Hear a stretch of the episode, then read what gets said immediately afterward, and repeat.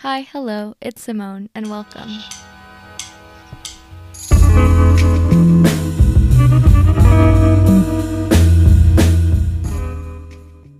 Thank you guys for tuning in to another episode of Shmoney Talks. And in today's episode, the title is Congrats, Now No One Can F with You. And sorry for the language, I just thought it was more powerful than saying mess with you or anything like that.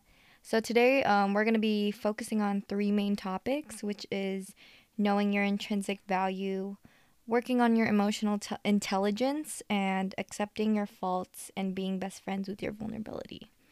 So the first one, intrinsic value. What is intrinsic value? So pretty much intrinsic value is the pure essence of you. And a lot of people like to compare value or self worth to accomplishments or rank. And that's not what intrinsic value is. Intrinsic value is the value of who you are despite of your successes or despite what you have accomplished in life.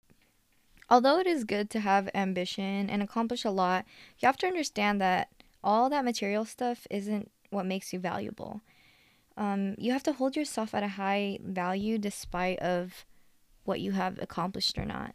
And the only thing that diminishes our view of our own self intrinsic value is the things we experience through life. And through life, we're compared to others, we compare ourselves to others, and we su- we see success all around us and we think if I'm not successful like that person or more successful than that person, then I'm not as valued as they are, which is not true at all. It's like saying, for example, a very accomplished person is Elon Musk, but is he more valuable than you are just because you haven't accomplished what he's accomplished in life? No, you you're both at the same intrinsic value. Everyone is valuable in their own way. It doesn't matter if you create something like SpaceX, Tesla, or anything like that, or you just, you know, a regular nine to five worker.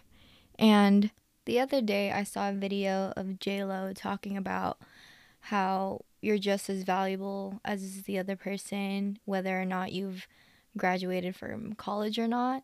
And I was looking through the comments and I just saw people comparing people's value to money that was the most talked about in the comments section how money determines your value. And I just that's why I um got the idea of this podcast episode because I was like so many people think that your value depends on how much money you make. And I'm just like why do people think that? You know, if if you have no money and if you're homeless on the side of the street, that doesn't make you less of a valued human being than someone that's super rich.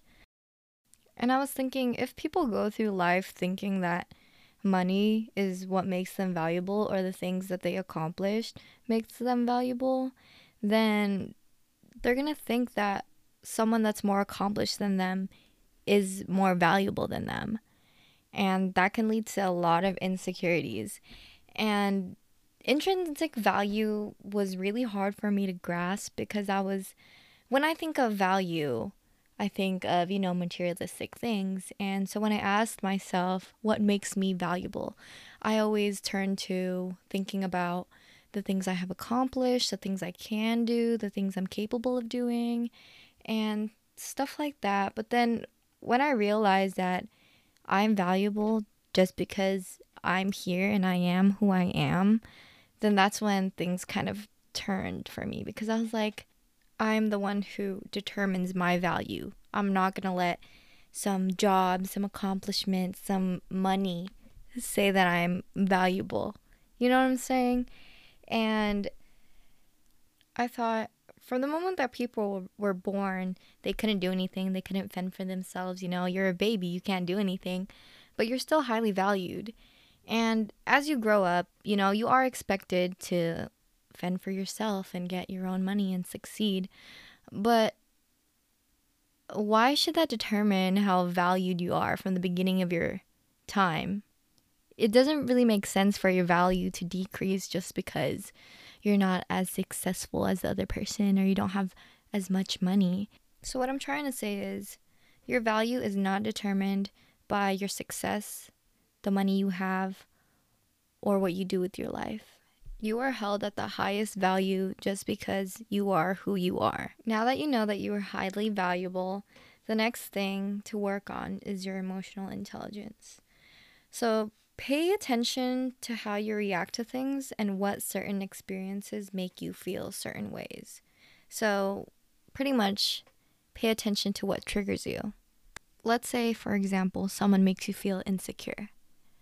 Now, after the matter, you have to reflect back on why this person made you feel insecure. What did they say or what did they point out that made you feel that way?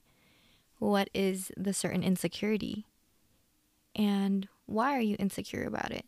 I think knowing why is the most important step because if you know why you feel insecure about something, then that's when you could really move forward from it, either ch- by changing it or by accepting it. To give you guys an example, um, something that I was insecure about growing up was my weight because I was really skinny. I was skin and bone, but I wasn't insecure about it until people started telling me that I was too skinny.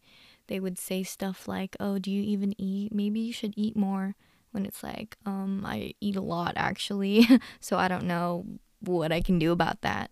But as I grew older, obviously, my body started changing and I started working out because I was playing sports, I did dance, and I was really active.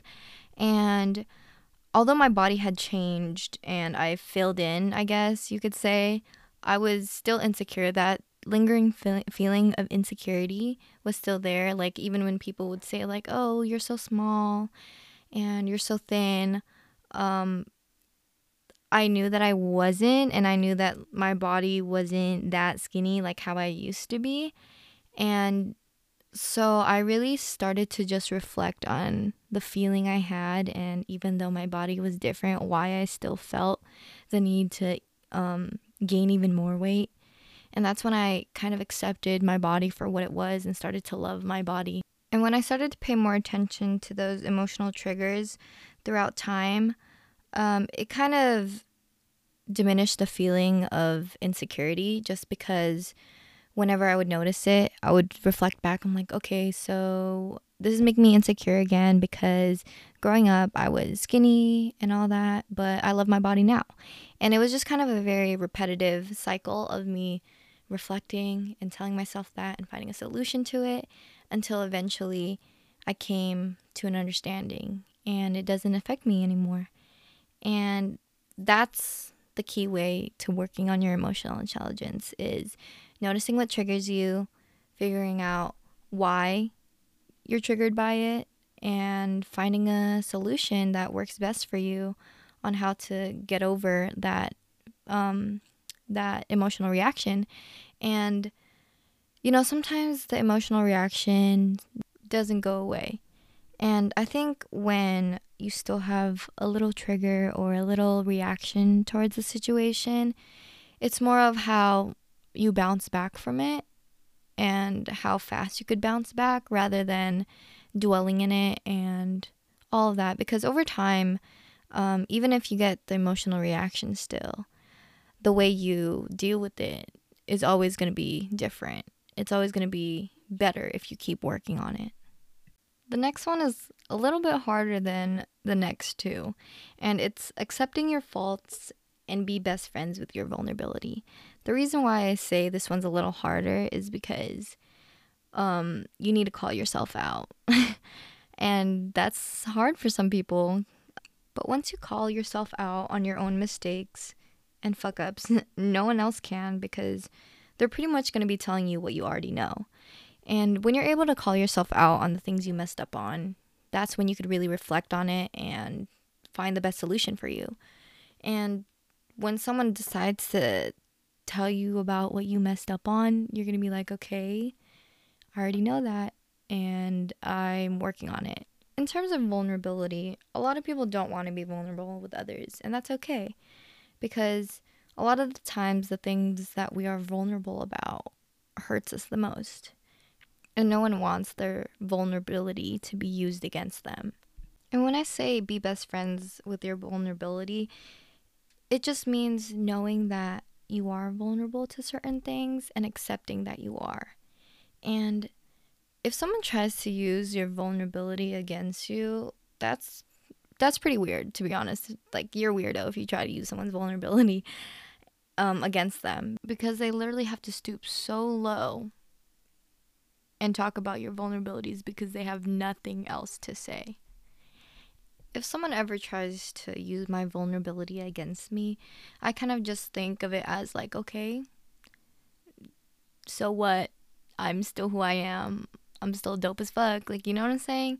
And I think you really have to go about it that way because they're just trying to kick you down at your most sensitive points. And you can't let them do that because your vulnerabilities is what makes you strong. But that being said, all these points that I've made is pretty much just getting to know yourself. And get to know yourself and be about it because once you about it, no one else can tear your shit down. Period. all right, y'all. Thank you for listening to another episode of Shmoney Talks. I hope you guys have a wonderful week and stay happy.